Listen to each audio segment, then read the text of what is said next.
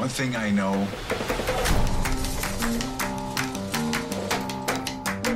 success is all about momentum. In court, before you can win, you gotta believe you can win. But what if you don't? Then you better fake it till you make it. The Lincoln lawyer, that what they call you? Some do, yes. Why? They work out of my car. But that's not why you're here. Jerry Vincent left you his practice, including the Trevor Elliott trial, It's that guy who killed his wife and her boyfriend. allegedly. You checked out well. High performing trial lawyer, much better than Jerry, until you went off the deep end. You took off in the dead night. Do you think Dad's okay? I worry about him too, honey. Want her family back. Can we just take it one step at a time? Yeah. Someone has been following you. You're at risk, counselor. And then knock, Somebody thinks you know something. So what is it? let him knock some more. Where are you going? I think better on the road. They're saying you need a little protection. There's something really weird going on here. I'm missing something. Don't ask questions you don't want answers to. You need this just as much as I do. This is your one shot. So you better take it. Everybody lies. Even the best liars give themselves away. People are dead. Maybe you and I are next.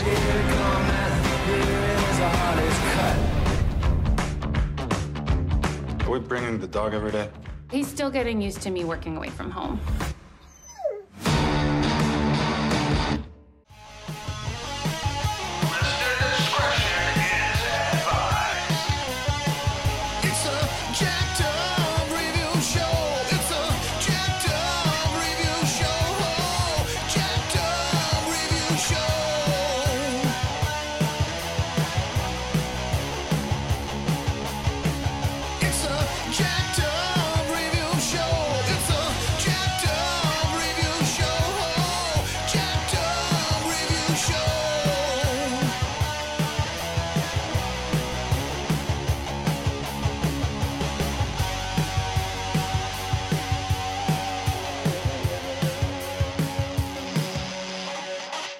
The house with everybody counts co-host Mike Martini. Welcome. Hello, everybody. Thanks for having me again, or, or thanks for having me on again. It's been a Yeah, all while. good. All good. yeah, it's long time coming, and uh, uh, a show that is part of Michael Connelly's universe, but a separate uh, fictional adaptation. It is the one, the only Lincoln Lawyer show. Just wrapped its second season on Netflix.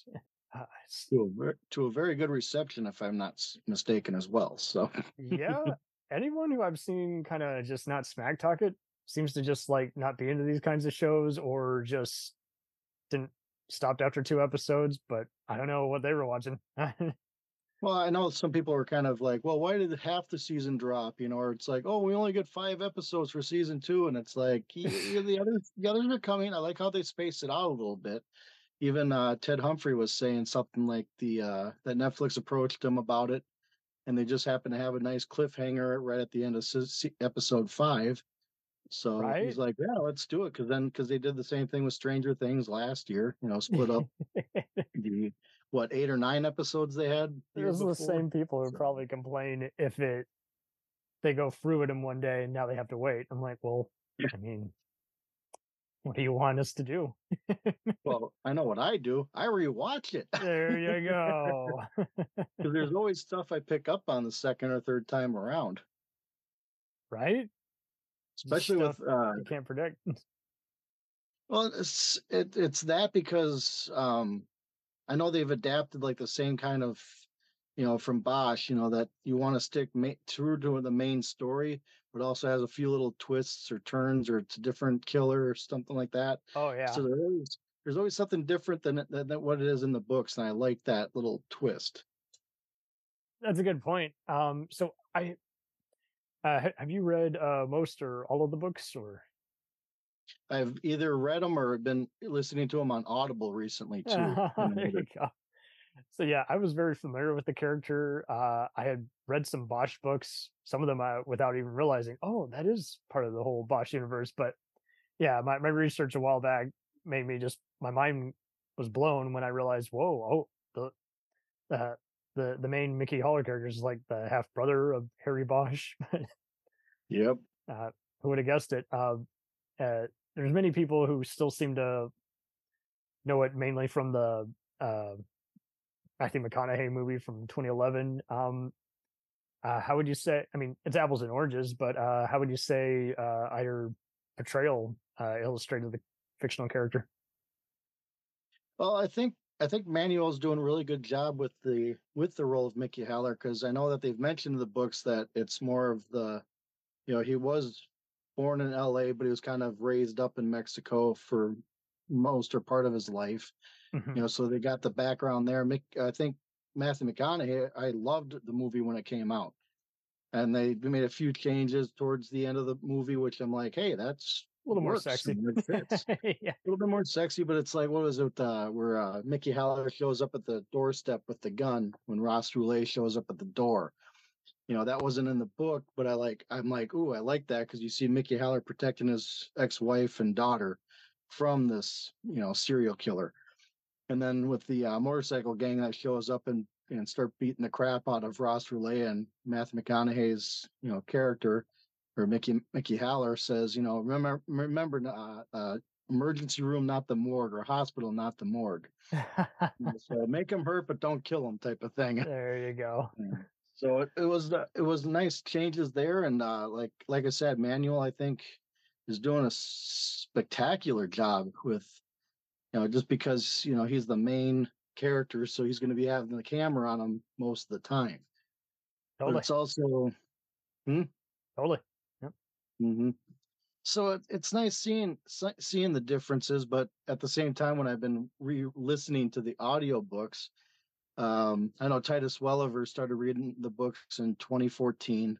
Oh, so when it got to nice. when it got hustle. to the crossover episodes like uh, the crossing, the reversal, you know, Titus didn't do the reversal. So the Bosch books that involve Mickey Haller, Titus kind of takes on that Matthew McConaughey sound, you know, hey bro, Haim, bro, Haim, and stuff like that. But it's like, you- so you don't really picture Manuel saying, hey bro, Haim, when he's going up to Griggs, you know, something like that. you know, with um, with the copyright issues, they couldn't have Bosch being in the show, which a lot of fans were kind of, you know, well, when when are we going to get Titus Welliver in the Lincoln Lawyer, or get Manuel Garcia Ruf- Ruffalo in uh, in Bosch? And it's like, well, good luck. You have better chance of making world peace than making that happen with Amazon and Netflix. You know, Can you believe together. CBS passed on this? What would have stopped them from making this an addicting show? I know that's that's uh, that, that was kind of weird when CBS passed on it, considering It's like they had a um, contract and then they're like, "Oh, we got too many shows. We don't want to pick it up. We'll take the Yeah, hit." I know. It's like, But at that time when they cut it, I was saying I was saying to my family, and I think I even posted it on Facebook or Twitter. It's like, you know, Amazon pick this up because then you get crossover with Bosch and the Lincoln Lawyer. kind of know, what they're doing time- with the Jack Ryan stuff now, where the John Clark Without Remorse movie is said to be in that same universe as the John Krasinski show. So yeah, it, Oh, people love crossovers. You know, Yeah, crossover. Well, uh, also like uh, Dick Wolf well. the Chicago series. Absolutely. Chicago Fire, PD, and Med, Part and they the even St. crossed over with- Elsewhere, Oz, Law and Order Yeah, they- universe.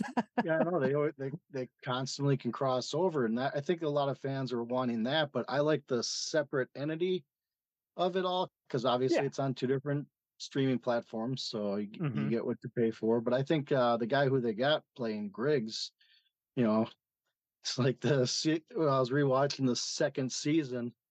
You know, mostly he was uh Griggs was known for saying "fucking Haller." You know, like it's like almost like the Lance Reddick saying "fucking Bosch," you know, for That's as uh, much as they got with the signature.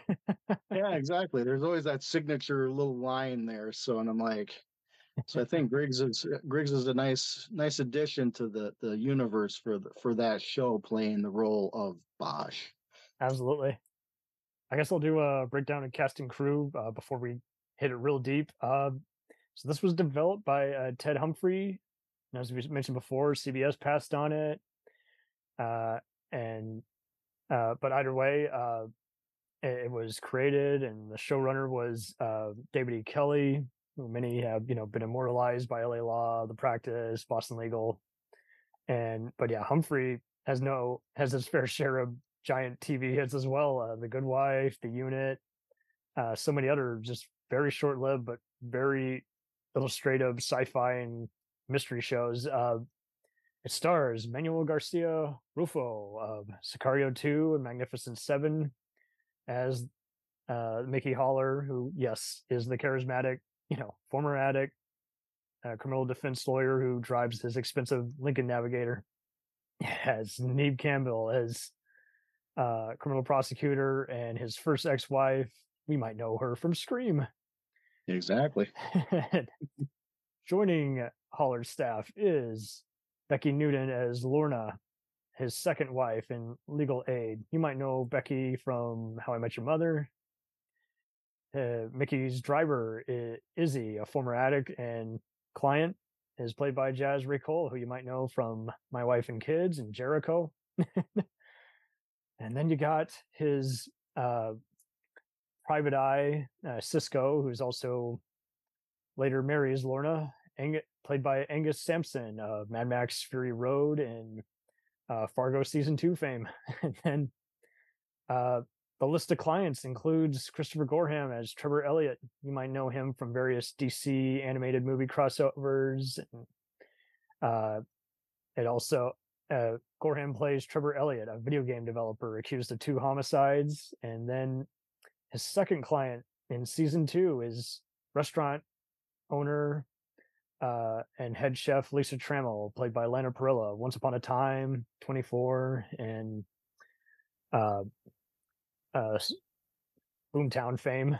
Uh, you might also know her from Spin City. She's another chameleon who's been in everything. But uh, yes, uh, Parrilla's character, uh, I can't read today. Uh, Lisa is accused of d- killing a real estate developer, and from that on, point on, there's plenty of other recurring uh, characters, including Mickey's uh, soap opera uh, actress mother, uh, his uh, mentor and unofficial uncle, uh, David Legal Siegel, played by the great Elliott Gould, and uh, Knives Out, um, uh, Marlene Forte as the judge, Teresa Medina, who is very blunt, and, plenty of other uh, actors as well, where you're going to go, that guy, oh, that gal, oh, hey, eh, that person.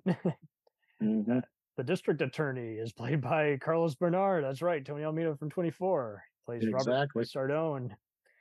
Oh man, You know, uh, funny funny thing about that. Okay, so I, I was rewatching season one. This was yes, four, three, two or three months ago, right? I was rewatching it mm-hmm. because I was preparing for season two, and I'm at the episode where Cardone stops by Maggie's office, where he's basically telling her she's being shipped out to Van Nuys. My wife walks in the room and she's like, "Oh, that's Tony." I'm like, "What, what are you talking about?" This, no, his character is Bob Cardone. She goes, "No, it's Tony Almeida from 24." I'm like, "No, it's not." So I pause it, I bring it back, I listen to his voice. I'm like, okay, I see. What, yeah, she picked it up by just the voice, just his voice. She picked up that. Oh, that that's Carlos Bernard from he does have a 24. particular voice. uh, Yeah, my- so it's like I felt stupid because I'm like, this is my third or fourth time watching it through, and I never picked up. Oh, that's Carlos Bernard. absolutely, man.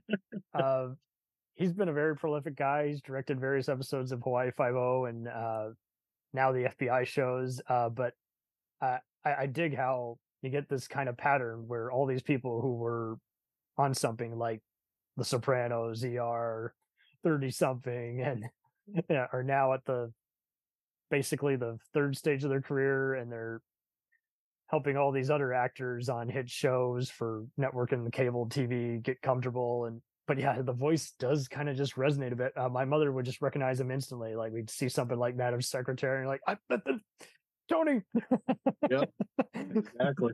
So it was just kind of funny where the wife picked up on that, where I was watching it and I hadn't even picked up on it. It's like, uh, sometimes you just you're too involved in a in a show where it's like you for you right look or overhear something. So oh totally uh and th- this was no slouch with any of the different actors. I I recognize the uh, building inspector as one of the diplomats in Olympus Has Fallen. Uh, Bruce Davison was one of the judges. You might know him as the Yes. melting senator from X Men. Uh, I I was blown away by uh, Yaya uh, DaCosta from Chicago Med because it's like, oh, she's playing the opposing prosecutor. But I like how they got friendly rivalry, but when they're in the thick of the uh, legal arguments, oh, it's it's not pleasant. And uh, Absolutely.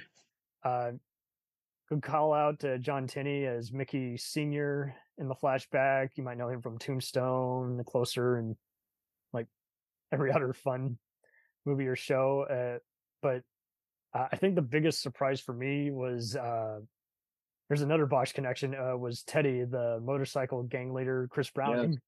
Yep. He already played played that serial killer on like a season and a half of Bosch. I think it was like season three to five. Preston Preston Borders in season five. Yeah. All right, so there you go. And he, uh, so uh, he must this must have a lot of the same casting department. But yeah, uh, when when he he's like at the fifth stage of his career because like when he started out, I would see him play like a henchman, but he didn't always have a line of dialogue, or an, he'd play a Mhm. cowboy, and then I think somewhere after 09 and 010, I started seeing him on just more recurring TV roles, and it's like interesting. So I like how there's a mix of helping out the little guy, the semi-known guys, and don't get me wrong, uh, David E. Kelley does reuse uh, a lot of his uh, people who you're going to recognize from other stuff. Uh, Jamie McShane, another Bosch guy, uh, plays Yep, the you go. questionable detective. you previously saw him as one of the other uh, reluctant crooked cops on Bosch, and so uh, I'm glad that he's gotten a star boost too, because uh, he's another one who's just been working. Now he's like at the sixth stage of his career. Uh, but the main David E. Kelley connections I thought was interesting was our main guy, uh, Manuel Garcia. Apparently, he was a recurring role on Goliath, but I, I didn't recognize him for whatever reason. Oh, really? I I don't I didn't recognize him either in that. But also at the same time, once when I knew that Manuel was going to be a Mickey Haller, I looked up his IMDb profile. But I I just kind of scrolled through. It's like, oh, I remember, I remember, I, or I'd be like, oh, I like that show. Oh, I like that show. But I never went back to rewatch.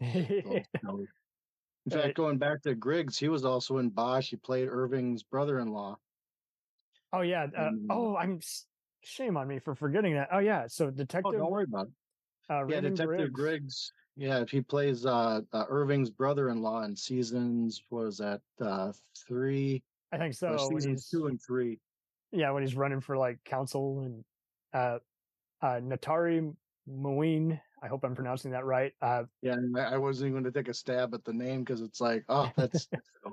but yeah, he was uh, Irving's brother-in-law when. Uh, uh, so he would show up when, when um, Irving was going through the divorce proceedings, and absolutely. Irving told him that they should catch a game of golf sometime, and and that, I think that was the last episode we actually saw him. So I kind of like how they, like again, the same kind of thing where Bosch characters are switching over to the Mickey Haller show. So. Right. Give them each uh something fun to do. Um Exactly. Well, heck, heck, even in season two, they had uh the the who played Agent F or the FBI agent Bremer or Brenner played uh Lisa Trammell's ex husband that pops up in season two, saying that Oh. he'd testify, saying he'd testify for Mickey just to let him know what to say, and it's like, no, I'm not going to do that. You know, if you want to come and testify, you know, do it. But I'm not going to tell you what to say. I'm not going to tell you to lie on the stand. Of course, he was Right. only money, so so Mickey just kind of kicked him to the curb, saying, you know, just get the f away from me, type of thing. So quite a few crossovers from Bosch into the Lincoln Lawyer, but it's fun to see them, you know, see the actors getting work at the same time. Absolutely. And to just see just these many guys just getting a moment to shine really is just so intriguing. Absolutely. uh altogether uh I must applaud uh just the way this is shot like the various LA locations just give you a good sense of just the brooding suspense around the corner uh and the different sides of everyone uh apparently uh ah, there was a great song that uh oh that wonderful song uh uh I cannot speak today uh that uh so the Silver Sun Pickups had a new single and they premiered it in the finale for season 2 and I was like, see, that was a perfect song pick cuz it, it corresponded to what was going on. Like Yes. I change, I have layers. I'm like, see, that's cool. hmm Yeah, I think everything. Uh, I mean, season one was was a. I mean, a hit right off the bat. I loved the, how they were doing the camera angles. There was two that I actually pointed out to Ted Humphrey on Twitter. Was the uh in the pilot or the first episode, they kind of do the overhead shot as the link the convertible Lincoln is driving through an intersection. You get the overhead shot of the convertible. And uh, So later on in the season, later on in the season, they're doing like this, like slow uh spin around the courtroom. Not really spinning around one person, but there was kind of like panning around the whole courtroom so you could see what happened. And in season two, they kind of reenacted that where you go from Mickey Haller asking the questions of I think it was either Lisa or it was on the defense side where you go from Mickey asking the questions, it pans around, then you see um the uh, Andrea Freeman asking uh, questions of the same witness. I'm like, you know, so they've really I- I think I even pointed out to Ted Humphrey, or may, maybe I've mentioned it on the uh, So Many Shows podcast for the Lincoln lawyers that, hmm you know, I, I really ha- like how they've incorporated more of LA into season two than what they kind of were doing with season one. Absolutely. get, uh, yeah, what is it? The Sixth Street Bridge at the end of season two, where Mickey Haller's celebrating the w- victory of getting Jesus Men- Menendez finally is clear. You know, Right? uh, we, can't be retried. You know, they finally got the bad guy. So he's celebrating there, and the shots are over or as he's driving over the Sixth Street Bridge, and it Mhm. was like just a beautiful scenery. I'm like, boy, next time I get out to LA, I got to drive over that bridge. You know, but even uh, using the pedestrian bridge that's uh connected to the courthouse, I believe. yeah. Um, you know, so it's so like true. A little few more drone shots. They got more shots like the navigator driving around. Uh, The Hollywood cars its character too. That's so true. And Exactly. You like- so I mean, you gotta you gotta incorporate the Lincolns into the Lincoln line too. well, I'm So- just happy that they threw everyone a bone here, basically. Like uh Bill D'Elia is pretty much he's worked with uh David E. Kelley since Chicago Hope days and was kind of one of the lead directors on Boston Legal for a while, but uh I liked how there were some new names in there as well, people who had worked on everything from like Walking Dead to Reservation Dog type shows and Mhm. uh, a lot of uh, minorities and just like you say, the camera angles are just really vibrant and good at just bring, bringing life to it instead of being over edited or confusing. Like it's just Yep. it, it it echoes the mood that you're feeling in the room versus I'm not sure what's going on. You know? Yeah, exactly. And they kind of immerse you with the the various camera angles as well. So which is nice. You know, cinem- cinematography or cinematography Beautiful. beautiful in, in both seasons. It was well done. In fact, I even re- reached out to Ted Humphrey on Twitter, obviously, but I reached out to him The head When developer, nice. when I saw the trailer for when I when he finished the five episodes and you saw the the you know next month you know with the next five episodes yes. there was they, had in the trailer the shot from episode nine where Mickey Haller is looking up at the skyline of lot of LA and you can see like the smog or cloud covered buildings or whatever. And I'm like, boy, that is a beautiful shot. So I reached out to him saying, you know, I really like that shot. And I didn't know. He goes, oh yeah. Uh, he he responded back saying that he can't wait for people to see that episode because it was episode nine, which he also directed. oh, and- that's right. I did see his name at the end of one. And Yep. I, He forgot. directed episode nine, but also uh, another fun thing is he actually has a cameo in that episode. does he really? when yes and i i, I kind of picked up on the first time i watched it because you kind of see the camera pan as this guy is walking through the hallway when lorna's kind of chanting something to herself like the universe is working for me. The Oh, universe I is working remember for there me. was a guy who looked at her like, Yep. what the hell? yeah the guy the guy that's walking by looking at her going what the hell's with her? That's ted humphrey. So so when i saw that he had a cameo I think tracy phillips mentioned it. So when i was rewatching i'm like okay it was that scene where I, where i thought originally okay this has got to be a cameo of some sort. I just didn't look into it at the time Who's so but yeah so it's like so the shots and the and the scenery and you know immersing like you said immersing the the uh the viewers into each shot into each episode it's really fun thing to do so Totally. I, and I like how everyone's just like looking at each other instead of just the paranoid, like angry glances. They're like, okay, walk this way. You know, the the press is Mhm. coming this way. Oh, we still need a moment to talk. Time's up. Yep.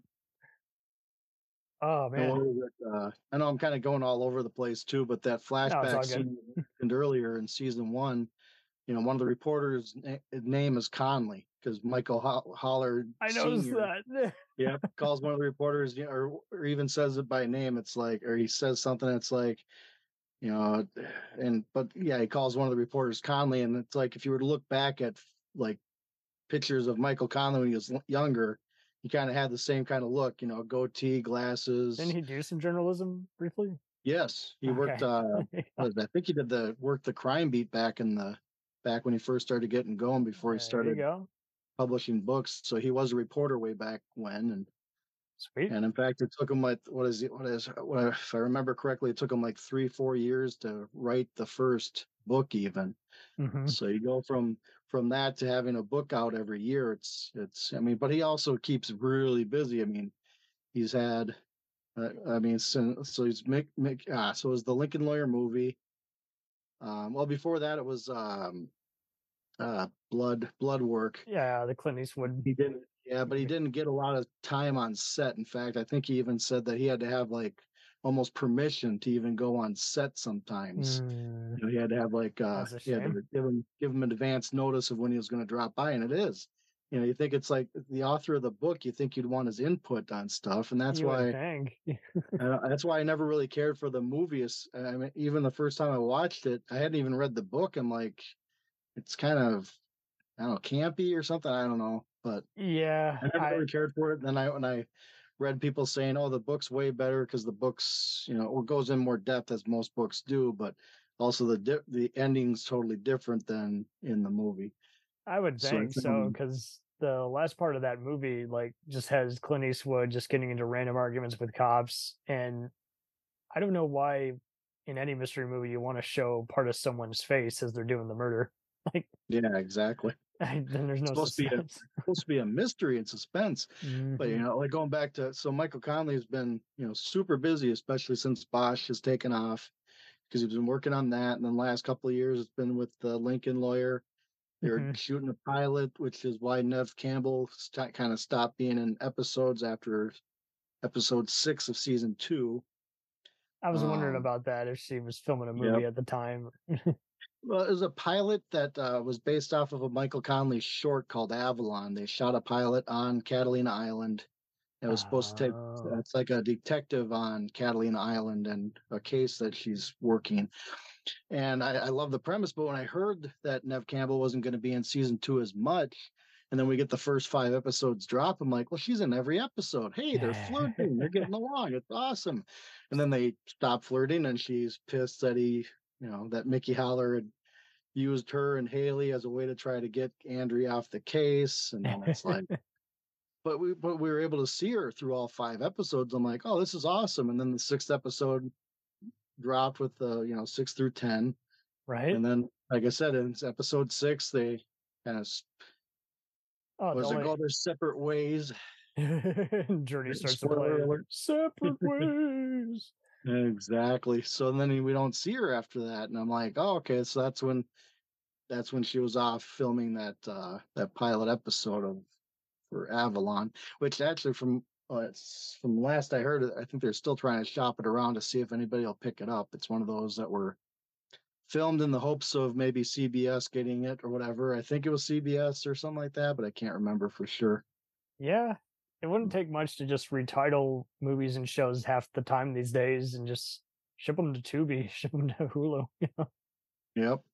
Or just like what uh, they did with Legacy, Freevee, you know, but it's obviously an offshoot of Amazon, but so True. Yeah, Bosch Legacy. Yeah, was there to promote that division uh, of Amazon. Um, uh, so I think the biggest casting surprise for me was uh, Judge Mary Holder, the chief judge of L.A. who's found in a scandal and played by Lisa Gay Hamilton, who again, you know, shot to fame on David E. Kelley's The Practice, and then she's been on plenty of other movies and shows, including Men of a Certain Age, Jackie Brown, Sum of All Fears, and The Soloist. And uh, what did you think about uh, that final reveal? I don't want to give everything away, but I mean, it was just Well. That was season one, so that was season one. So I think we can spoil that a little bit. Okay. Um, obviously, I read the books, so that happens in the book. What happens at the end of season one, where uh, Mickey Haller kind of goes, or you know, goes in the into her office and then confronts her, and she's obviously you know saying, "I could end you right now," type of thing. Right. And so I, I re- so I read the book, so I, I but you never knew, you know, because you ne- didn't know if things were going to switch around from the book to the show. And there's 600 layers to Um, each mystery that you got to still dive into.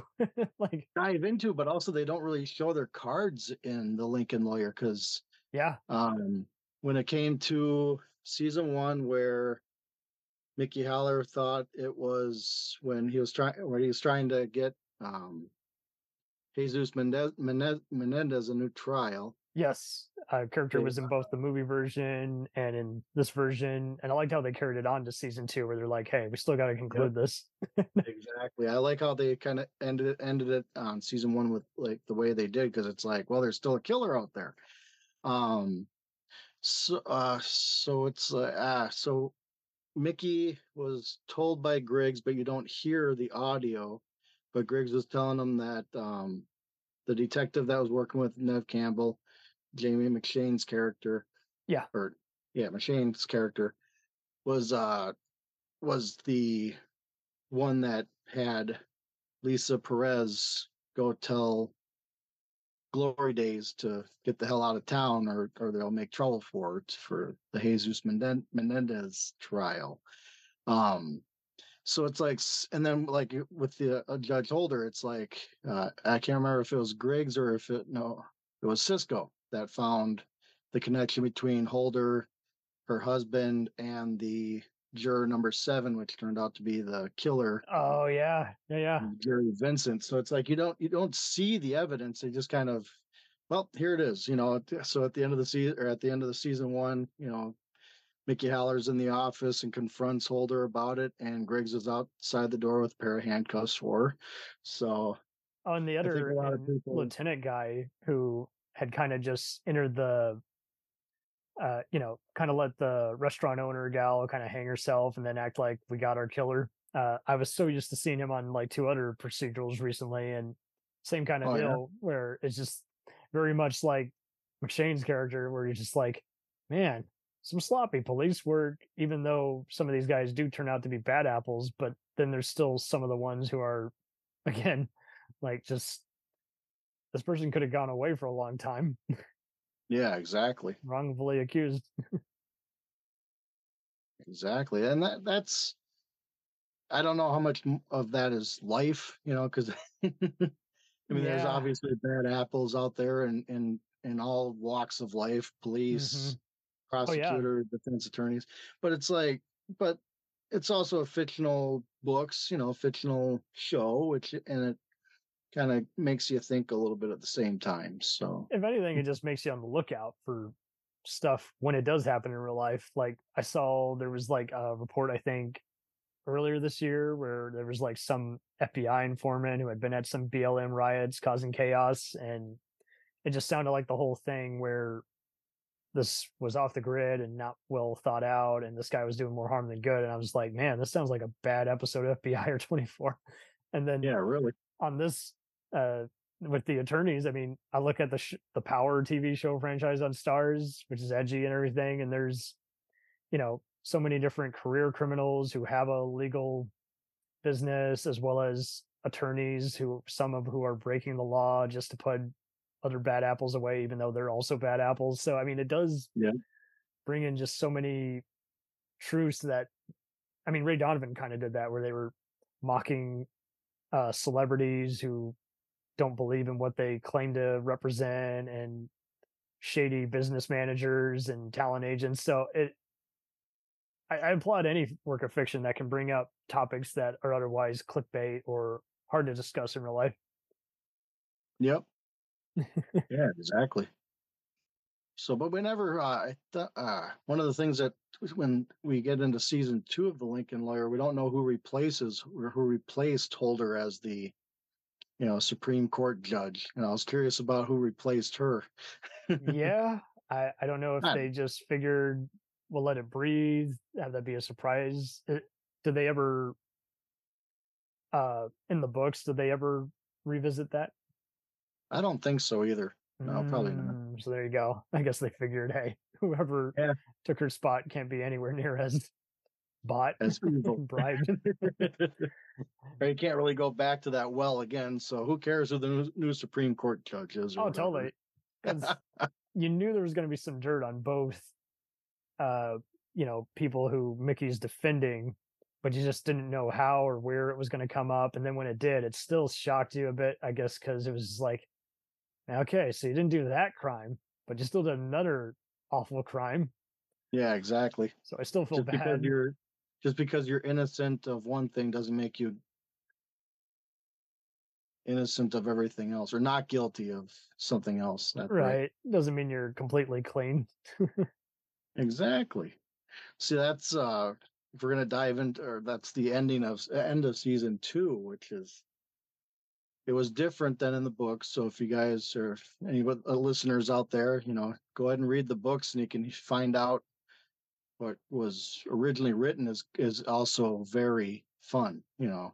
hmm There's a fun little ending, different differences and everything, but I, so I I'm- highly suggest if you like the season two, is you know go back and read the Fifth Witness for. It's a pretty tragic end, though. I uh, he has that one subplot where he works with the detectives and his ex uh, to help put this one uh, escort in uh, like protective custody, and lo and behold, you know, uh, he gets a anonymous call from the morgue attendant saying, "Hey, this person claimed to have known you. You were their contact." And he's like, "I don't recognize that name. Oh, it's the escort, sex worker under a different name, and he murdered her. We, th- we thought she got away clean, like just living at a resort in Hawaii, and it's like, oh no, not good. Yeah, she said she was going to go spend time with her mom in Hawaii. You know, yeah, so, but then yeah, it's.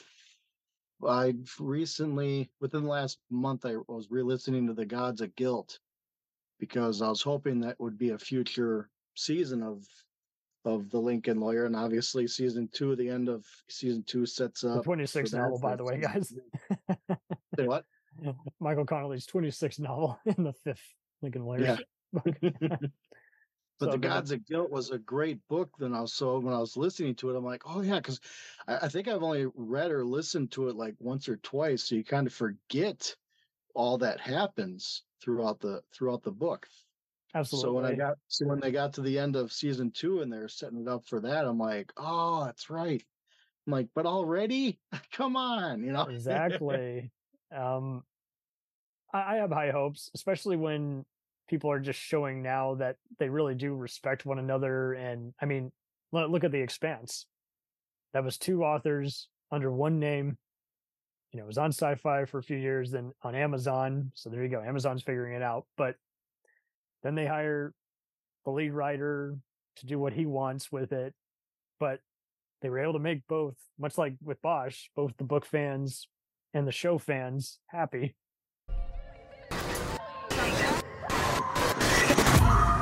Mick, you're in the hospital. They broke your arm. Nice. Hospitals make me so nervous. They smell funny and there are ghosts everywhere. No rest for the weary, huh? I don't have time for a rest. Got a trial coming up. They could have killed you, Mickey. I didn't ask for this. I was just doing my job. There's got to be another way to do your job. Safer, more conventional. You know, a lot of things, but conventional, that's not one of them. I am warning you. Do not turn this trial into a circus. Haller, Andy, everything's gonna be okay. Don't let yourselves be fooled. See through Mr. Haller's parlor tricks to the truth. Is everything okay? Yeah. Yeah. I'm sure everything's gonna be fine. If you sacrifice too much for this job, you'll end up alone. It's a terrible Hollywood cliche. Order! You are Mickey Haller, and you win cases. That's what you do. No matter who you're defending. Has the jury reached a verdict? We have, Your Honor.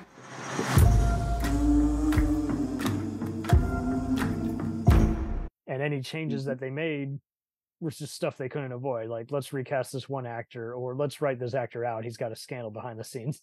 It works for Oh. the story without feeling so obvious, like a last minute rewrite. And uh, I, I do applaud both those shows because, again, you you got to watch about three episodes just to comprehend everything that's going on because you will forget something. You know, you Oh yeah. aren't taking notes.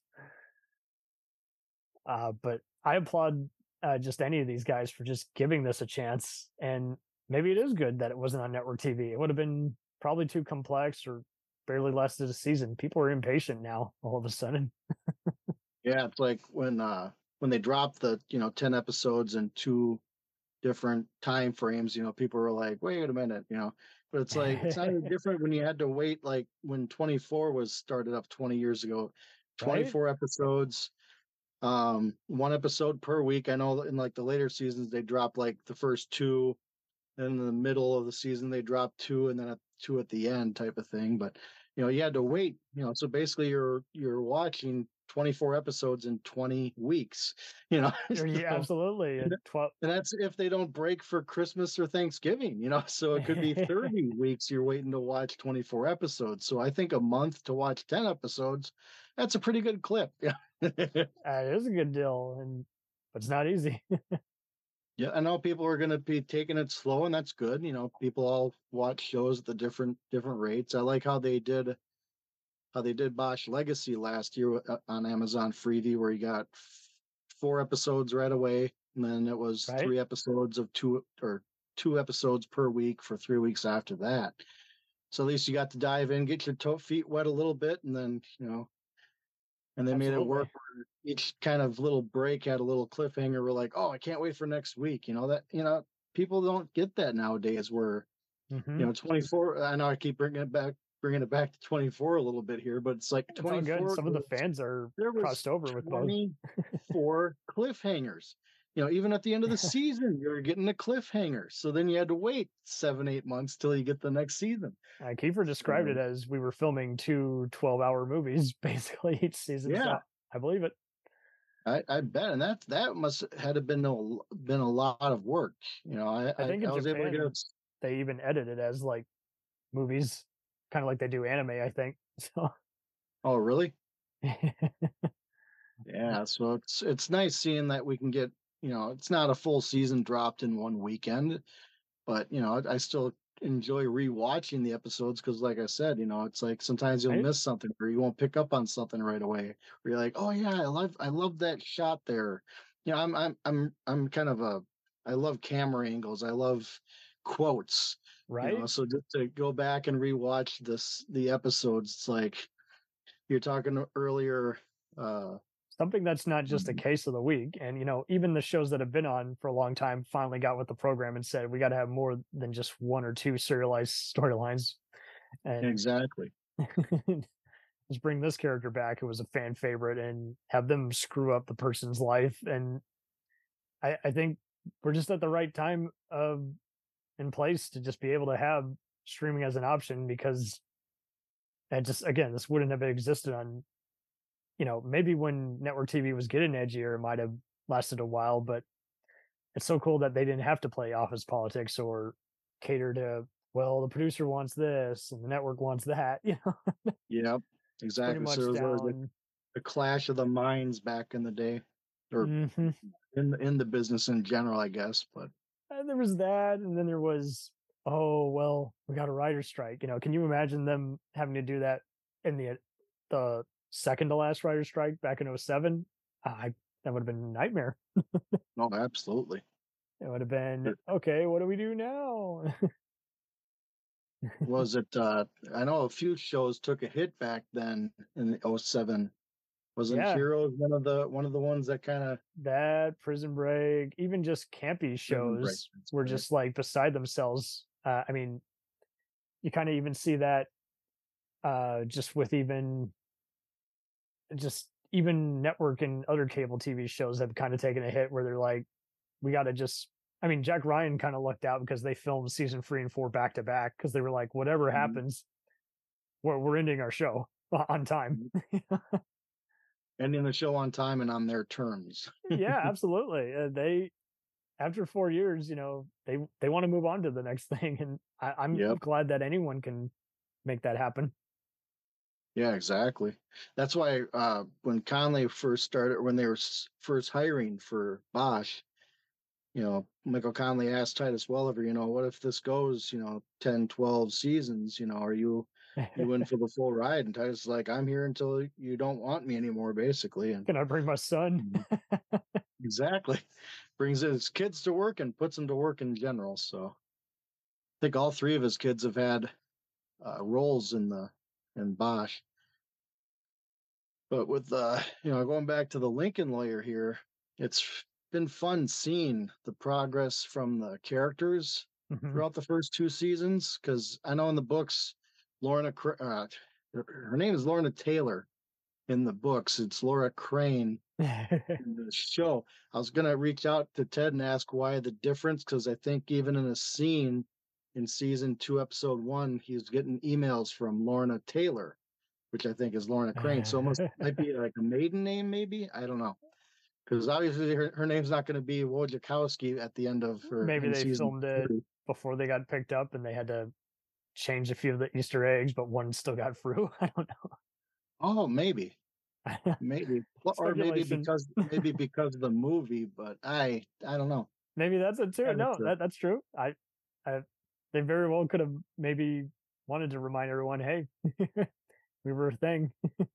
Exactly. You know, but going uh, for Lorna's character, I, I think I when I was listening to a podcast, Becky Newton was saying that it's her favorite project. You know, it's her favorite character playing Lorna Crane, and you kind of see that. You know, it's almost like she gets the best lines. You know, when she was busting uh, Mickey's chops about you know them having a, a relationship with Lisa, and she's like, what I "Well, like guess you're too. Yeah. bono," you know, because she's basting you're basting her turkey, she's frosting your cake, you know, and then she's like doing whoop whoop thing, and it's like, I mean, you just love, you, you fall in love with the characters at the same time.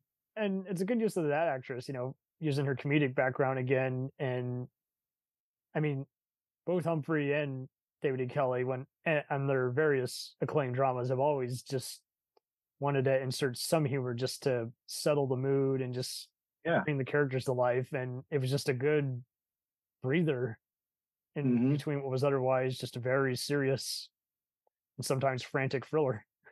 Yeah, exactly. Because you go from that from th- th- that scene there where Lorna's busting his chops about sleeping with Lisa, and then you get to the end of episode five, and Mickey's blaming her for not copying, the, yeah. well, not copying or not bringing in the file that has Lisa's life rights that Lisa signed away. Oh yeah, that's you right. Had, and you had them, you know, basically, or, or you know, Mickey's saying that, you know, that she's been distracted with her wedding and school and all this other crap, and she's like, "Wait, no, you stop right there," you know. And, and at the end of the conversation, she goes, "Fuck you, Haller," and it's like, ooh, you don't, you don't like seeing that from the characters because you like that that Mhm. the the scene from episode two or episode one where she's busting his chops and the, you know. She, it's a family dynamic between the two of them. Absolutely. So, especially so when you get that. uh, there was that, and then when again the driver uh, Izzy, you know, Izzy. Mm-hmm. uh, she kudos to whoever developed her subplot for this. Is like she goes with I gotta do college. Uh, my girlfriend bailed on me, so now all the rent I have to pay, and Yep. then and then yes, uh, uh, Lorna's coming in uh, and having to help her report Yep. her uh, just unprofessional, uh, both the landlord and the uh, building owner. property you're like- manager. Yep, property owner manager. and property manager. Yep. It's like, you do this again, we will report you and we'll win. exactly. You know, it was fun seeing that they're there for each other. You know, even in season one, you had Mickey having Izzy's back. when Izzy Yeah. stumbles, but you also had Izzy having Mickey's back when he was at the memorial for Jerry Vincent, and he had a beer and a shot in front of him. You know, Izzy comes in with the coffees, takes uh, takes And Jerry was the uh, the lawyer that got Jerry Vincent was the one that got shot and killed in the first episode of Oh yeah, episode yeah, yeah. one. Shoot. Season one, episode one. That's how Mickey Haller got all of his cases. So, Mhm. so at the when uh, uh when Mickey was doing the speech at the bar for Jerry Vincent, and then drawing a blank, it's Detective Lankford. Sorry, Lankford, Yes. who uh, McShane plays. You know, it was busting his chops about Jesus being up in prison. You know, and then Mickey goes to the bar, orders a shot and a and a pint, Mhm. and then and then it goes. The scene goes fades to black, so you think when it fades back in, you think it's like two hours later. You know, but it's probably minutes. Only minutes pass by, and as he's bringing in the coffees for him and herself, and she takes the alcohol away from him. Oh, So- totally. She is watching his every step. She, she's basically doing what I would do with every other person, where just Yep. watch, uh, be the chauffeur, and just watch when someone's about to embarrass themselves. Like, just go home. or not embarrass themselves, but maybe uh like or you know for an addict. straight or something. Exactly. You don't want your friends or you don't want your friends or, or uh, coworkers to stumble and fall at any point. Oh, totally. And then uh, you know, so you had them helping each other in season one. You know, I loved how her character was developed in season two uh, Izzy's character. Not only is she driving Mickey around, but she's also trying to start a dance studio. She's listening to She's a true crime podcast and True kind of being his podcast. unofficial spy because then when def- the client Lisa is trying to find ways to pay her bills and her true crime podcaster partner is ripping both her off as well as in affecting the legal case that I thought that was just really cool how she's just leaning in saying, "Oh, uh, boss, you're not gonna like what I you're here," and she just played a clip for him. Yep, played the commercial, whatever it is. And yeah, you gotta But file a cease and uh, then- desist. that's right. And because Lisa was going to talk to Henry Dahl, but didn't, so oh, Mickey had Oh, totally. to use the legal ramifications of said. and that you know, just built up our anger because I mean, I- I've I've been fortunate enough to even listen to some other true crime podcasters, and they've had to.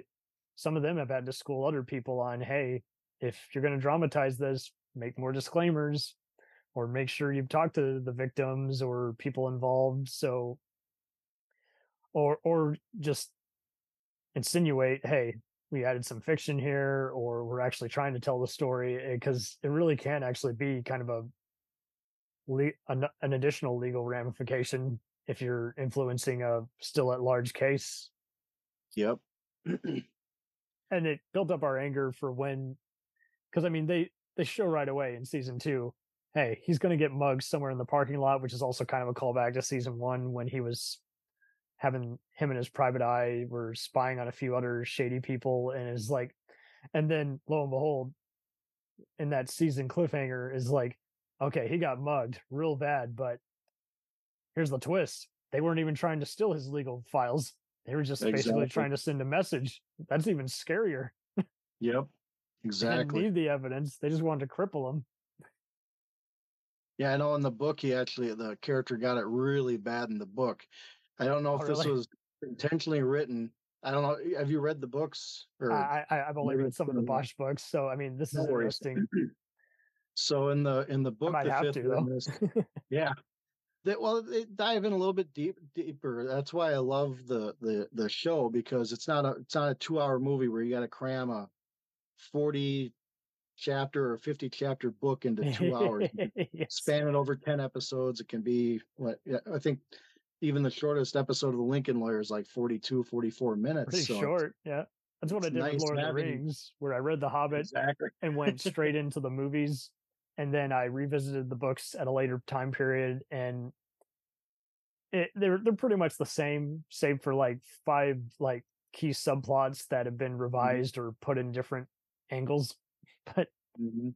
it's But cool to just book, have the apples and oranges. Yeah. But in the book, The Fifth Witness, Mickey Haller actually really gets seriously hurt. In fact, his left nut gets twisted during that Oof. fight. when he gets beaten up by two guys in the parking garage. Yikes! So in the so in in season two, episode six, when uh, Mickey was either talking to Lorna or Maggie, he was saying that they were just trying to send a message because they didn't touch my cojones, you know, or something like that.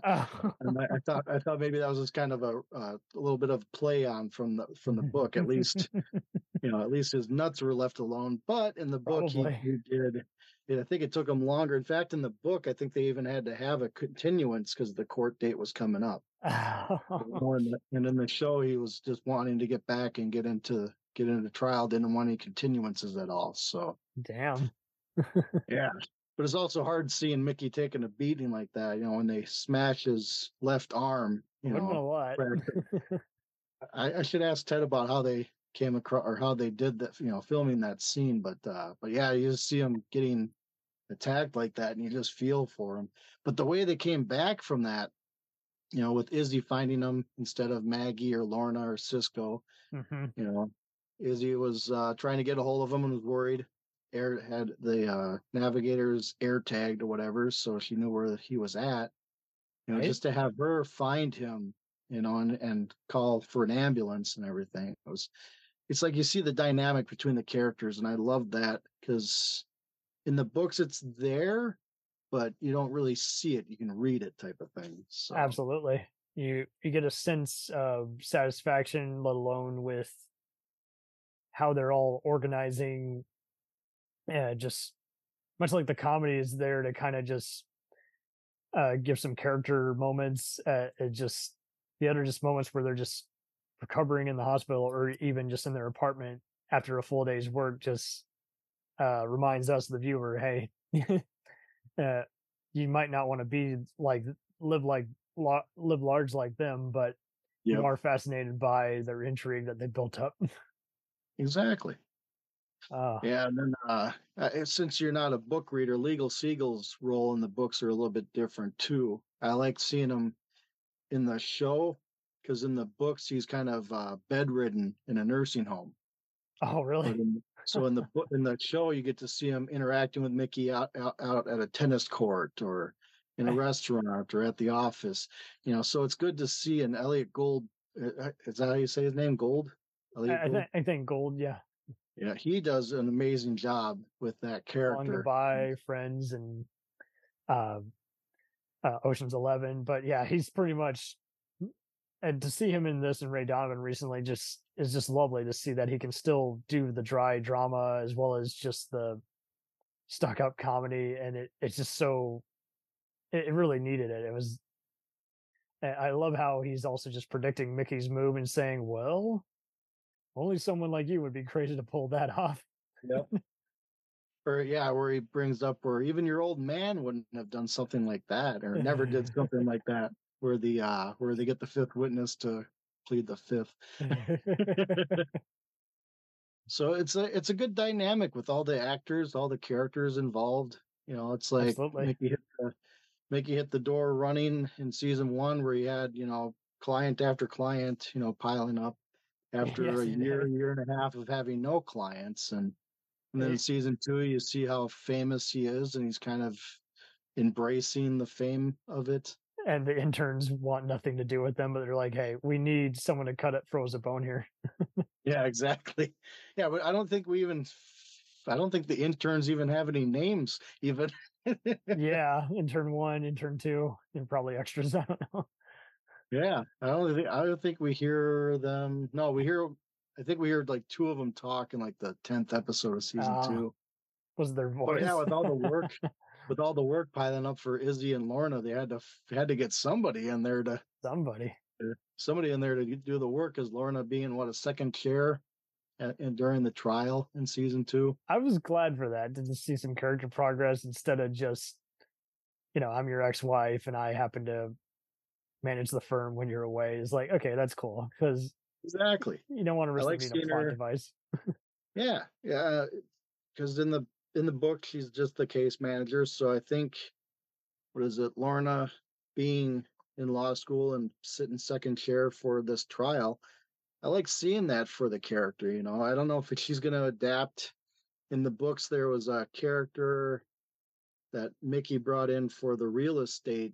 Um, For actually reminded- this for the fifth witness book, uh, he brings in an associate to help with all the real estate um, foreclosures and stuff.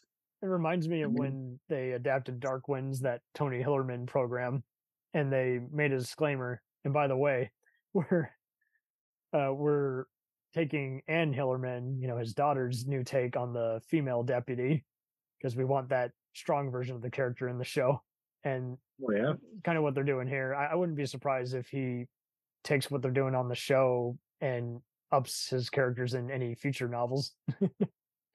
yeah, exactly. Connelly. But I mean, like I said, there's a, uh, I think her name, the character's name was like Jennifer in the books, Mhm. but uh, um, in the it, for the books, he kind of progresses into a, a top-notch lawyer, but he got her from a like a bargain basement college type of uh, thing. yeah.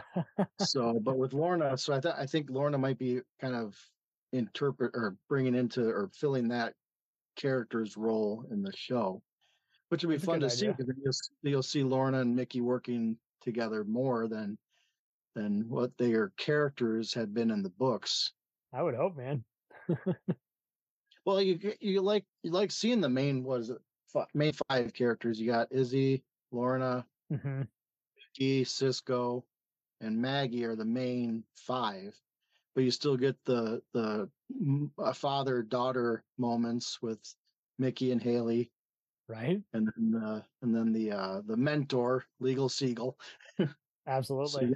get a nice little break from the legal these and legal parts of the show where where you know Mickey Haller's riding horses with Haley, you know, towards the end of Mhm. season two.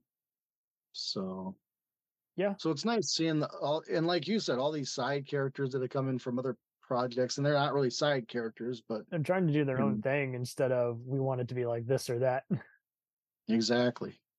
I Uh, love uh, is it wha- wha- wha- what's what's her name? Yaya Deca- uh, what's her name? The Andrea Freeman. Andrea Freeman, Andrea Freeman. She's the prosecutor in season two.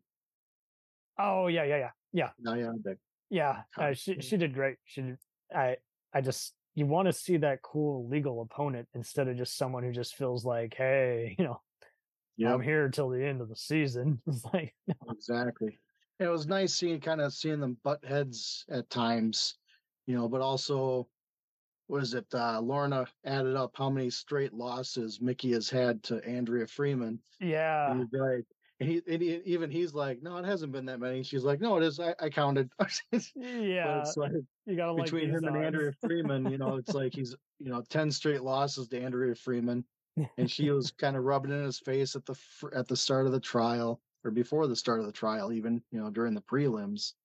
So it's like, oh man, you just you don't want to see her win at the same time, but it's a great actress, great character.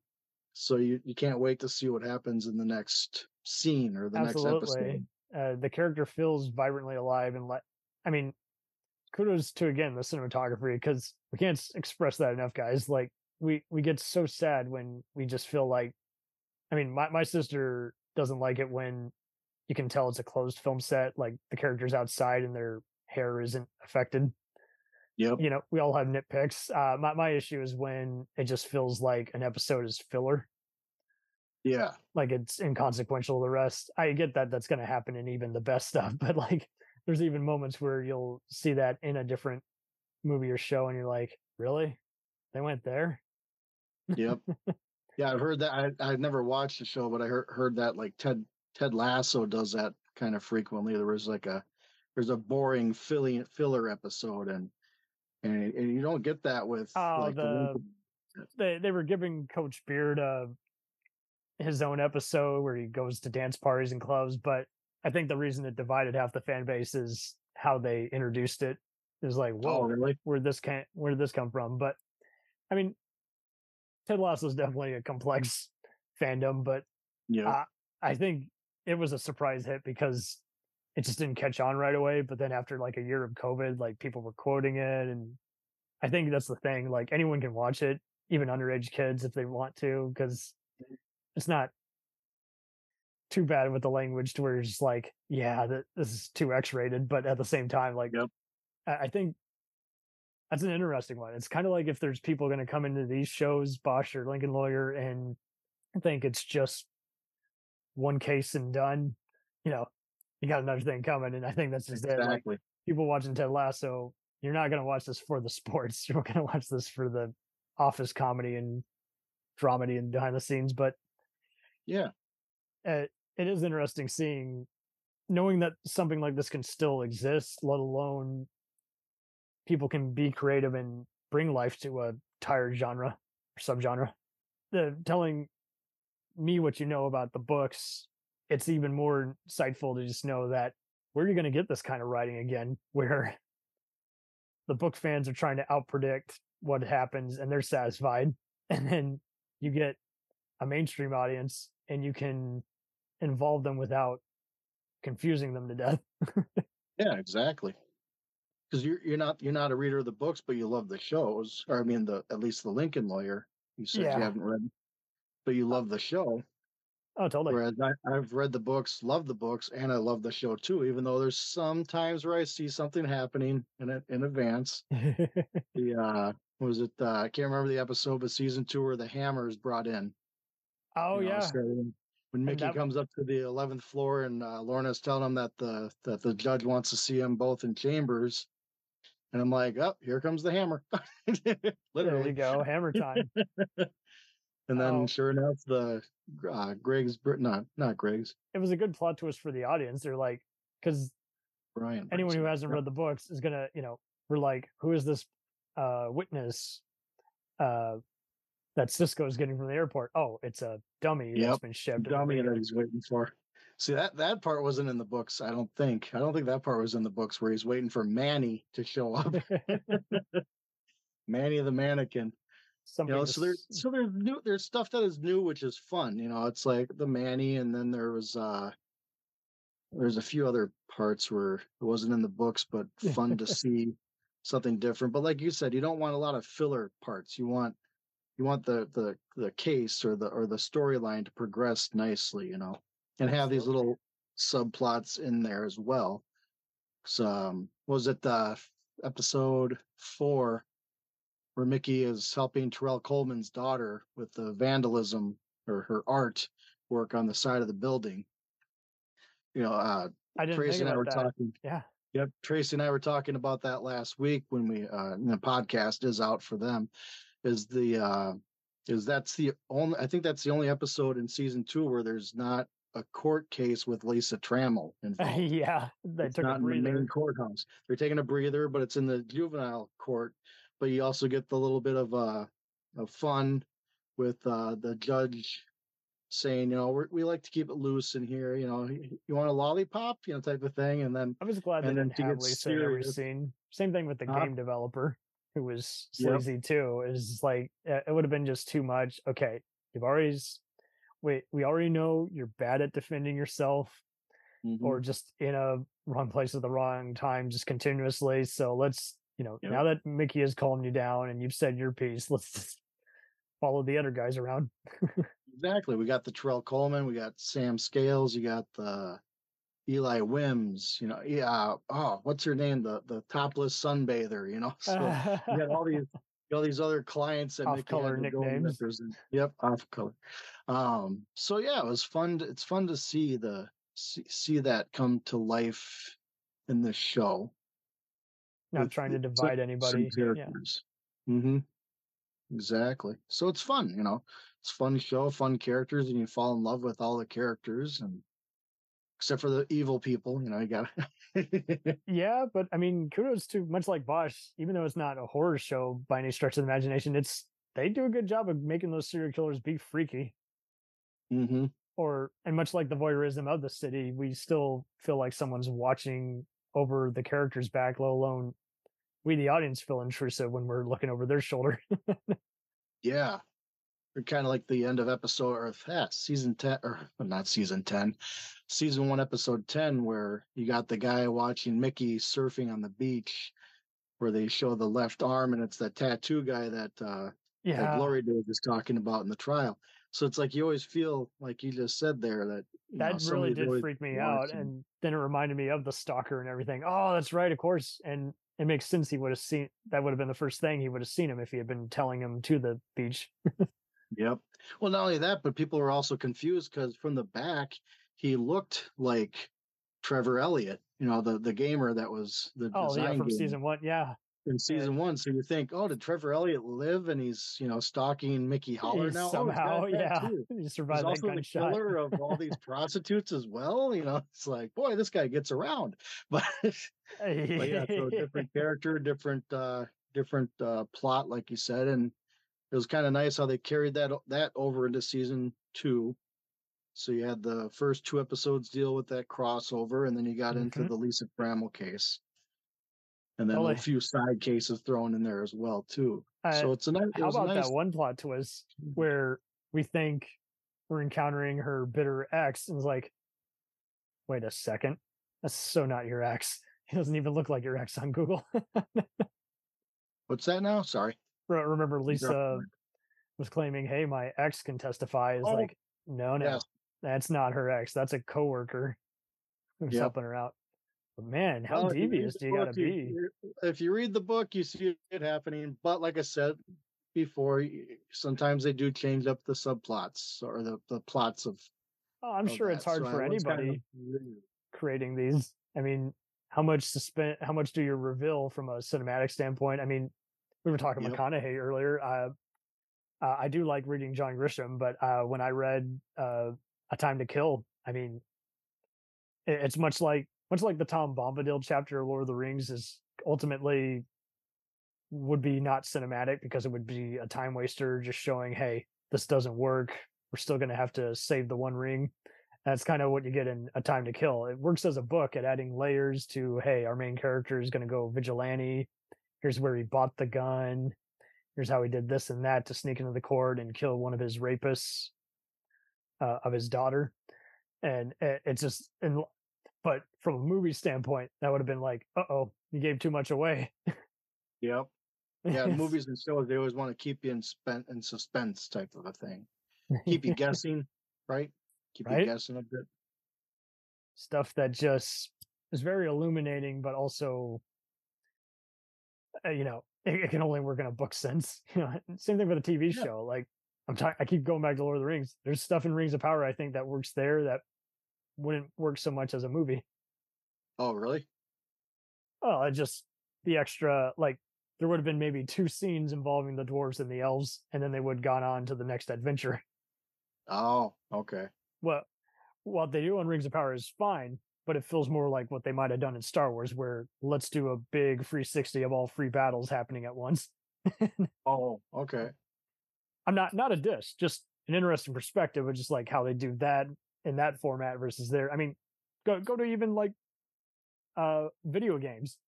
There's stuff in a Mhm. video game that will just be too oversaturated and tough to consume and comprehend in a movie. You know, Oh, absolutely.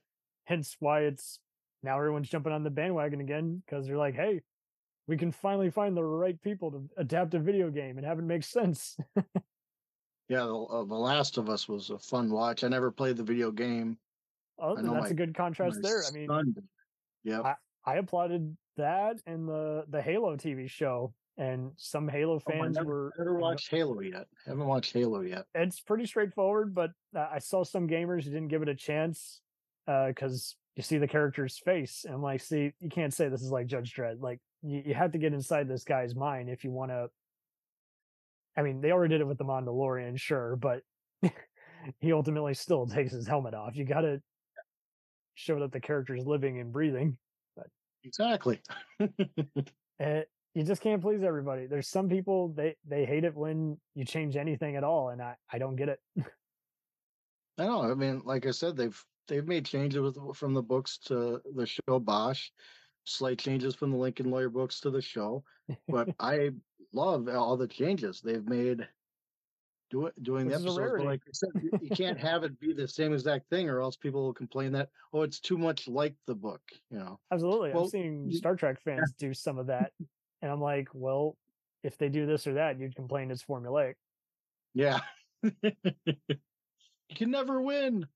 We Uh, can't. We can't. But fortunately, like Haller, maybe he needs to be the legal advisor for all these teams. Oh, there you go. There's always a, a writer behind the words, right? Type of thing. Absolutely. But uh, who's your who's been your favorite character through the first two seasons so far? Oh, definitely Izzy. I just I feel for that uh, just gal just having to make ends meet as a college student, out of work, uh, and much like all these other guys, Lorna and everybody, they you, you touched on earlier. It feels like a family, and Yep.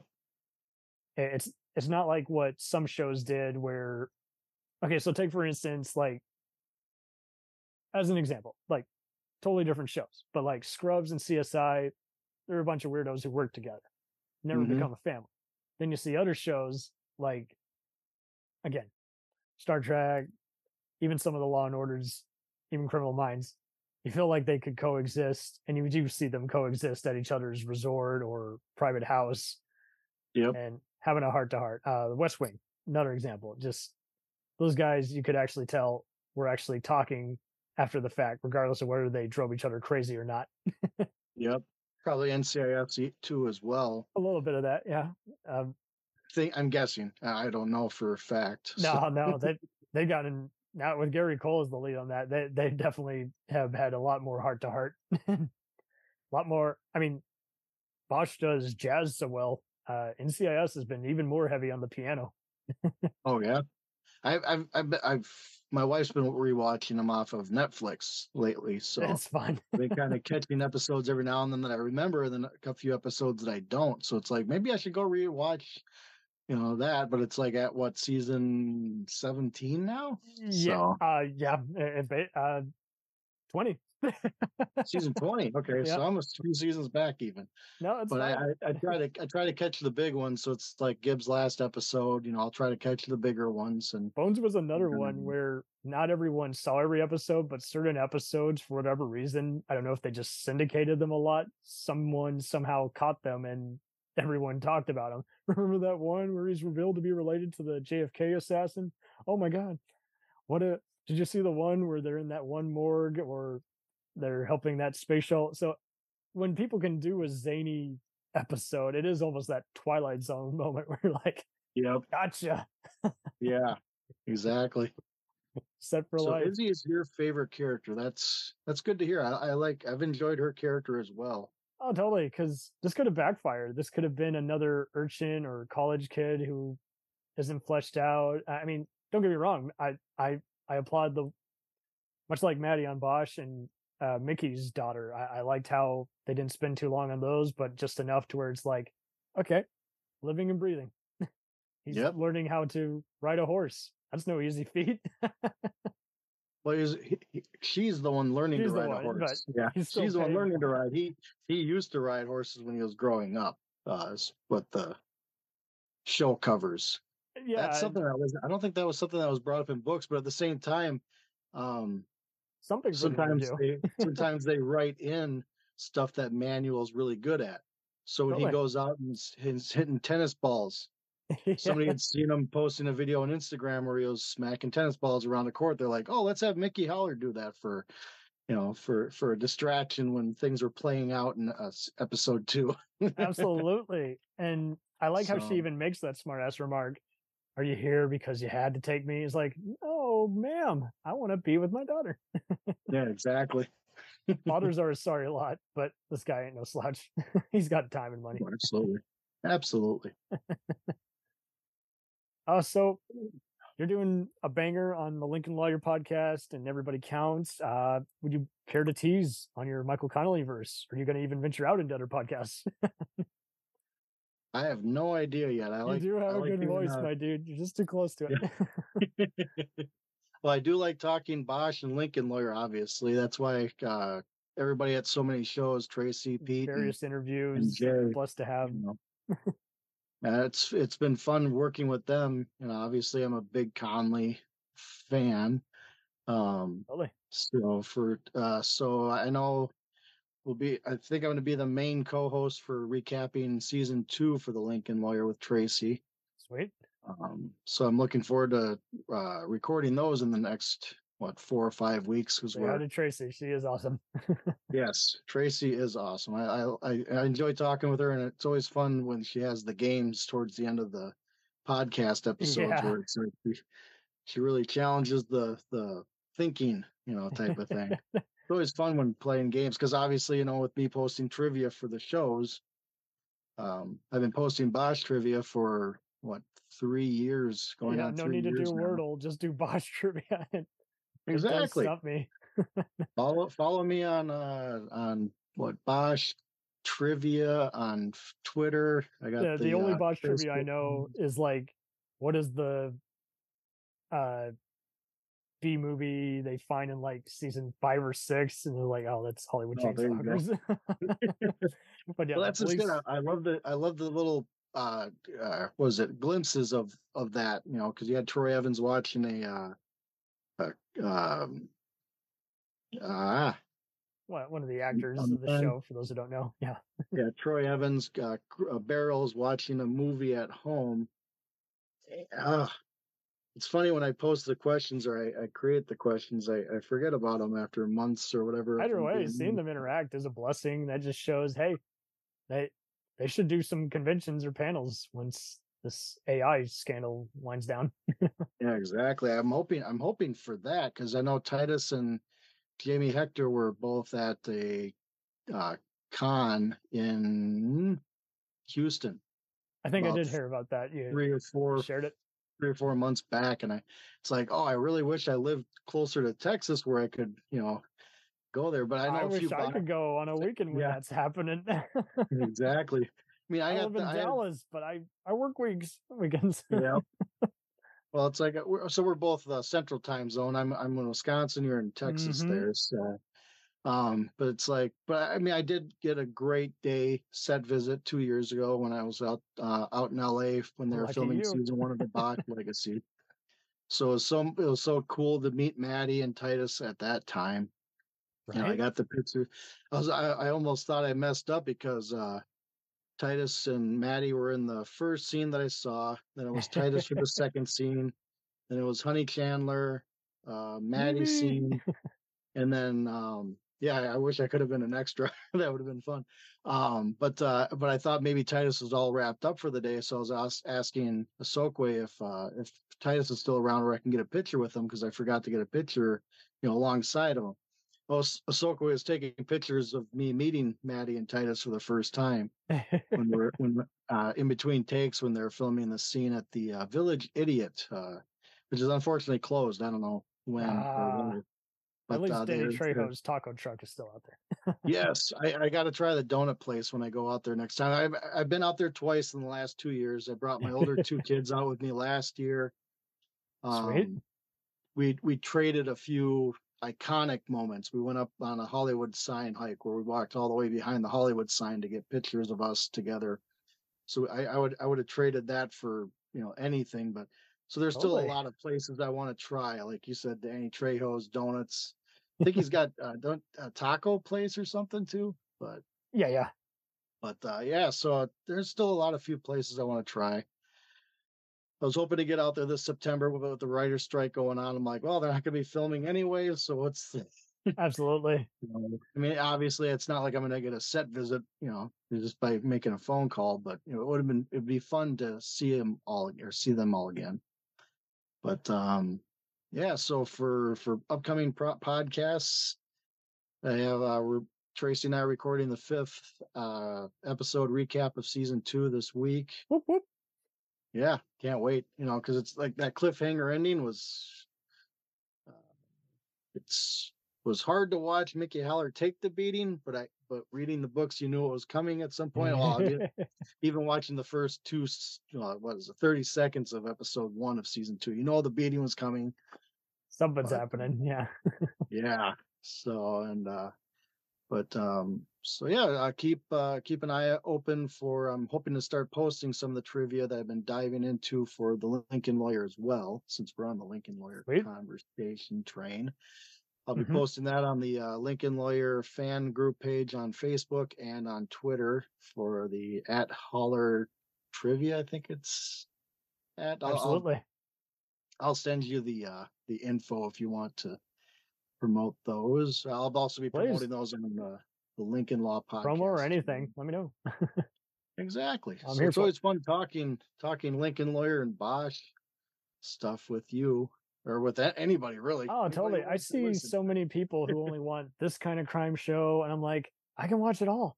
I can watch my gangster shows like Breaking Bad. I can watch all these other procedural shows like Homicide, Life on the Street, and NYPD Blue, Mm-hmm. and then I can even talk about both, like The Shield, The Wire. You know? Yeah, it's always fun to intertwine inter inter inter yeah, intertwine shows that kind of remind you of previous stuff. I remember when we are talking earlier tonight. Yeah. Um You can be a Star Wars guy, mentioned- or you can be a Star Trek guy, or you can be a Babylon 5 guy, Yeah. Stargate guy. pick your uh, pick your poison. What Pick your poison. It's all part of the same. They're two sides of the same coin, and in other cases, Yeah. they're all on the same assembly line. Well, when you were talking earlier too about uh, like CBS passing on the Lincoln Lawyer, I remember, you know, the show The Sopranos was shopped around to every Everybody, every network. and now and it's cable- second nature. Yeah, you can have a character And being when- unethical, and yeah. we process this. Yep. And then when uh, HBO picked it up, they're like, okay, let's up the nudity and up the swearing. It's like, I mean, I, I think HBO was the perfect fit for a show like It The was a perfect fit. I know the You guy know? they fired, who was like the head of vice president of programming, wasn't too crazy about half the HBO shows, and he dissed that one. I'm like, really? Yeah, Why? right. Own it, own it. And then you get uh was it like some networks that'll pass on a show that'll regret it later on? Was it Yeah. that Fox picked up Brooklyn Nine Nine? Brooklyn Nine Nine, Canceled after like season six or seven. NBC picked it up for a season or two. even shows that should have So, never been canceled. Jericho, Deadwood, even Oz. I could have done maybe five more seasons of. I just, there's so many shows that even Sons of Anarchy is like you see people who are cynical about that one, and it's like, well, that was kind of the essence. It was a cynical Yeah. show. Yeah, exactly. I, actually I've just started rewatching that. I it's been about three or four years since I've finished watching Isn't the it wild first time through. how they use the same gangs, the fictional gangs, uh, the one niners from SWAT and the Shield. Do they? Sorry, I Yeah, didn't catch that. the one niners. I didn't. I didn't. Oh. That's interesting. That's Mind awesome. blown. Exactly. if if you love the Mhm. Shield, I know this is a few years old. Check out the Shattered Shield podcast. The Shattered Shield podcast. They do an awesome recap of every single episode, as well as the comic book and video game. And they got to interview creator Shawn Ryan and company. And uh, much like your show, and hopefully, like many of the other recap shows, they do a good job of just having casual conversation. And it's not just whoever saw the episode. yeah. It- Well, it- another one like that then is Talking Sopranos. If you like the, oh yes, yeah. you like the show The Sopranos, Michael Imperioli and uh, Steve Schirripa Oh, totally. They caught So up on so much down stuff, and it all was episode. They break down the the movie, uh, the the Many Saints in Newark, and actually, I, I, I- it's a well, not as a plug, but uh, I'm actually going to be seeing them live this Saturday. They're uh, Sweet. They're going to be at Mystic Lake Casino in Minnesota up here. for of course, it's a casino. Yeah, they had a casino conversation with the Sopranos. I know they've done shows all over the globe. It's mainly on the west, sorry, east coast, since the show was taking place in Jersey. But uh, yeah, so I I get to see the conversations with the Sopranos this Saturday. and you hear them evolve and reflect on their acting choices. You know, Exactly. which is rare because some people are just like, "Look at how shiny I am here." I'm like, "Well, Yep. we know you are. Why? Yeah. How'd you get there?" But but they also do dive into that as well, how they got the roles that they got, and in uh, Talking Sopranos, they actually have a lot of the cast members and behind the scenes production crew do interviews with them. So if you get a So chance rare. To check out those, in fact, I think they re-edit them, and you can actually watch the podcasts on HBO or H or now it's called Max, but it was HBO. I think so. Yeah, it's changed its name So more I- times than Prince. So for if I do do a re-dive into the podcast, I do want to see it because they're going to be editing editing in the the scenes from the show of the scenes they're talking about type of thing. So Mhm. So if you get a chance to check out that podcast, that's I will try. I, I I've only seen clips of it here and there, but it's interesting just that Imperioli and company are just they're just ready to talk for hours. Oh, absolutely.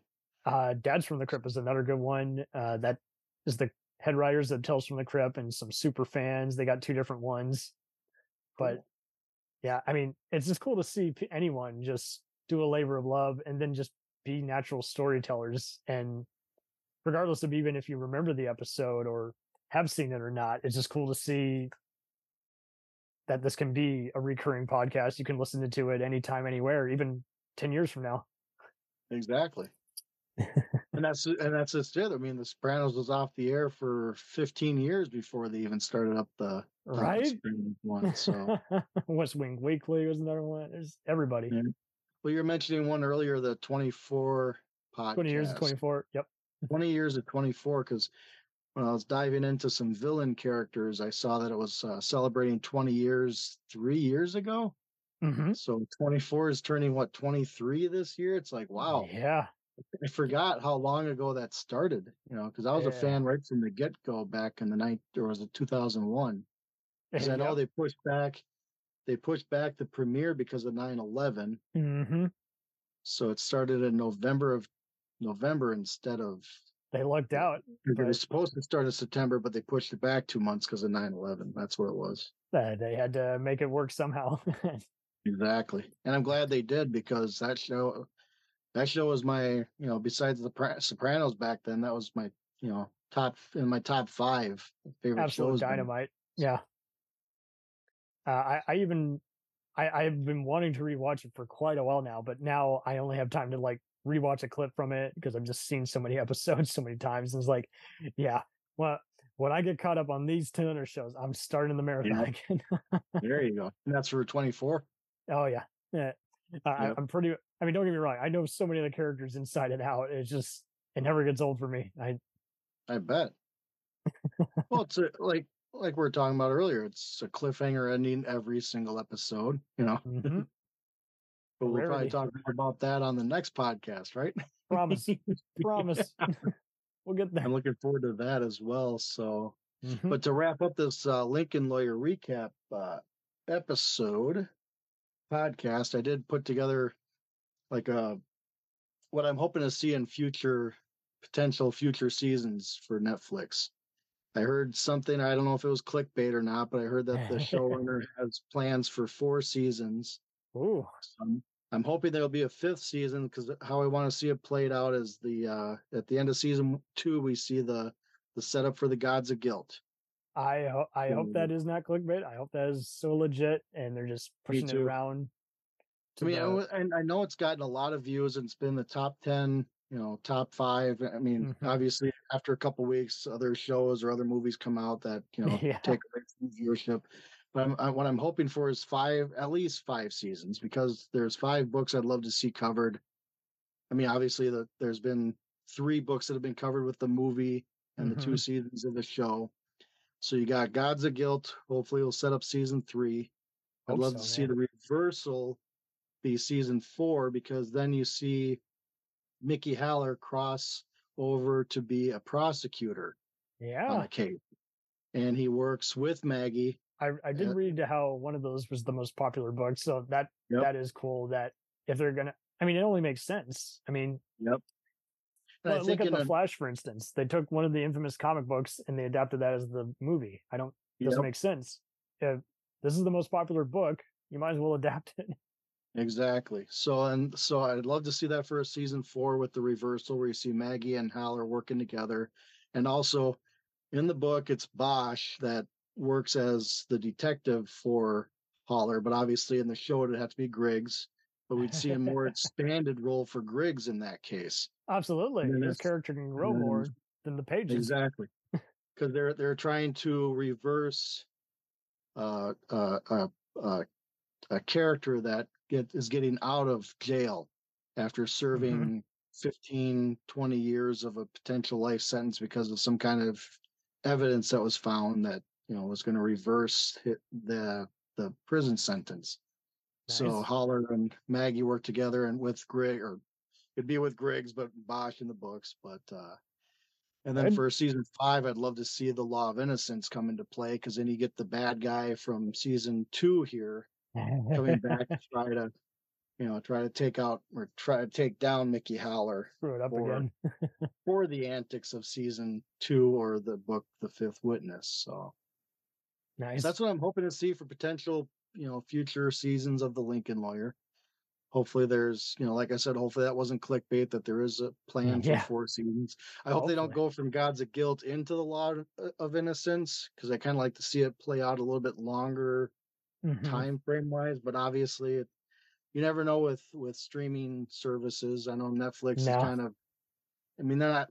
Sometimes they're kind of quick to axe shows, even if they Unfortunately, end on a so. Even if they end on a cliffhanger, it's like I was a fan of the uh Santa Clarita Diet, you know, with uh, Drew Barrymore. Yeah. And, It's like, why do you guys hate upset. us?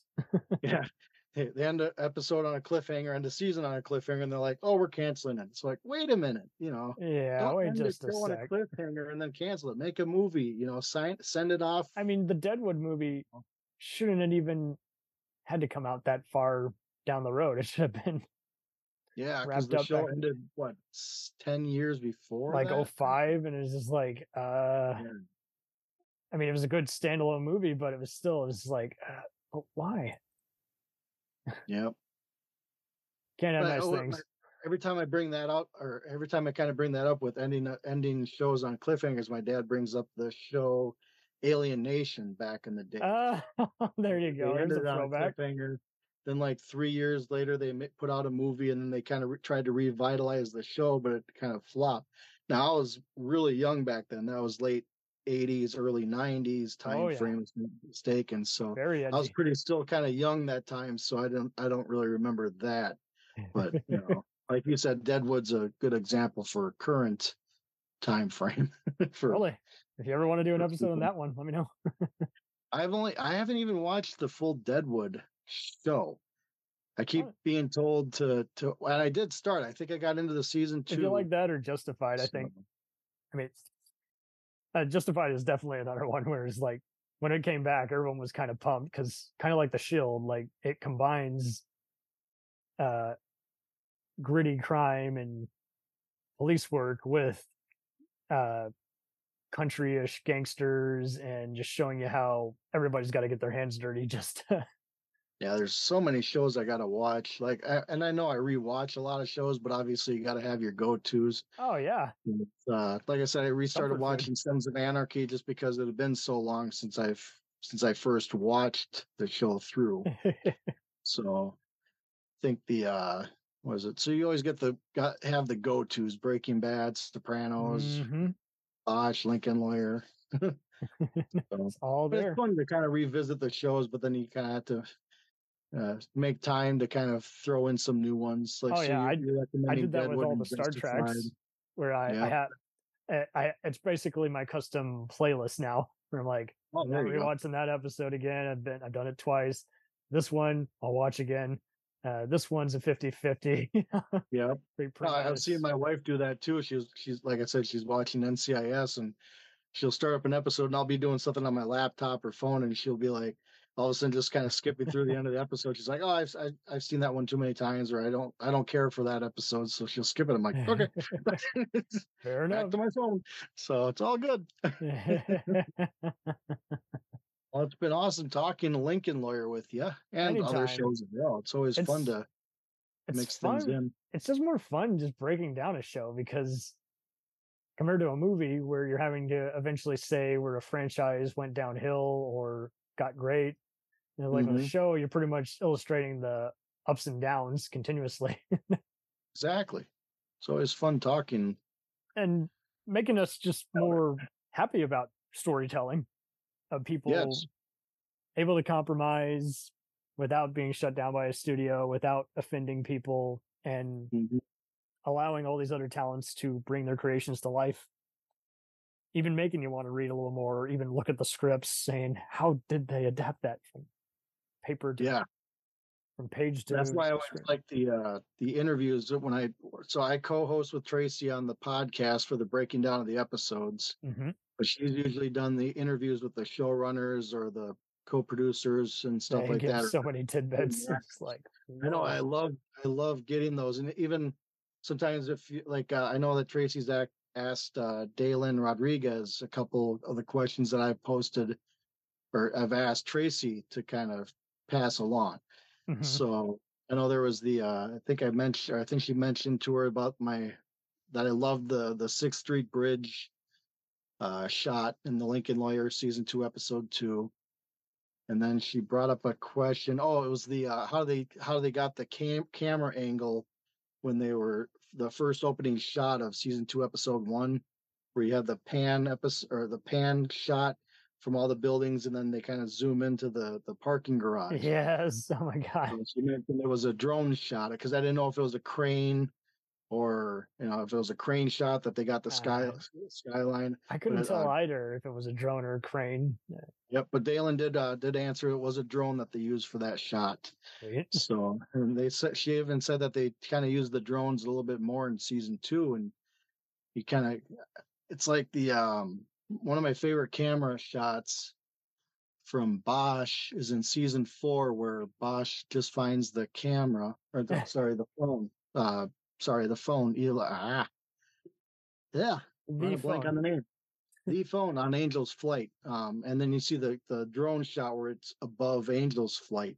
You know it, it reminded me of the scene where in season two episode four when andrea pull andrea freeman pulls the plea deal and you get Mm, the same kind of drone shot above the pedestrian bridge that is being is being used in season seasons one and two both they got their notes.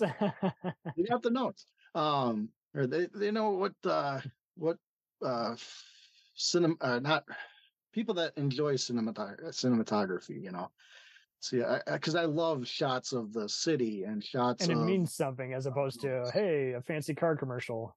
exactly you know buy this book or buy this car but you so i love the pan you know back out shots with the drones that they use for the shows so Totally. to get the overview of things like that so yeah but it's been fun talking with you uh, anytime, my dude. It, it's fun to do these sit downs and just allow everyone to reminisce on what just moved them as a viewer. Mhm.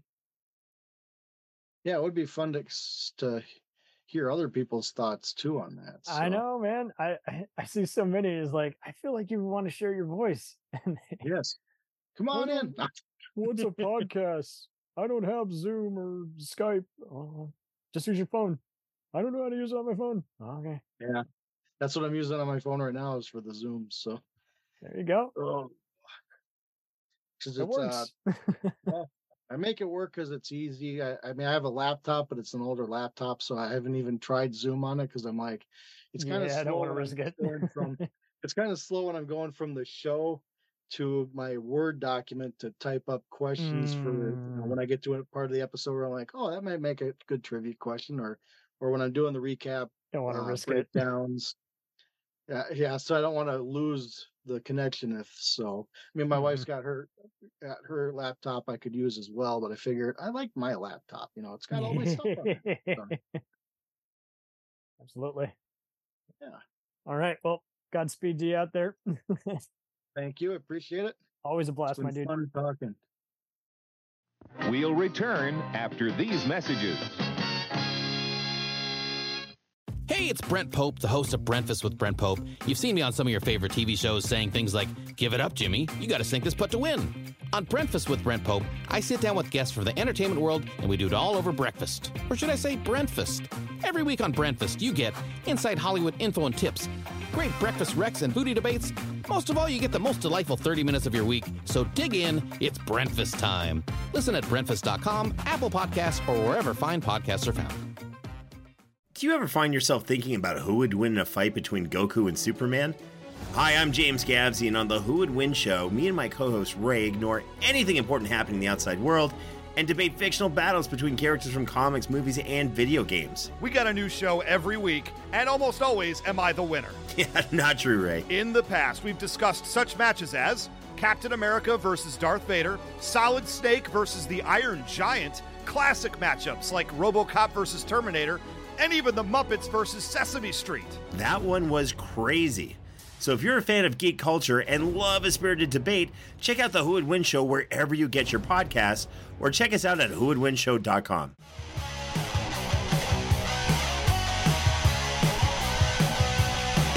Follow us on the web on Facebook, Twitter, and Instagram. The podcast is available on Podbean, Spotify, iHeartRadio, Anchor, Apple, and anywhere else podcasts are available. Feel free to review our show and leave comments on any of those sites. Thanks a million for listening. It's a jacked up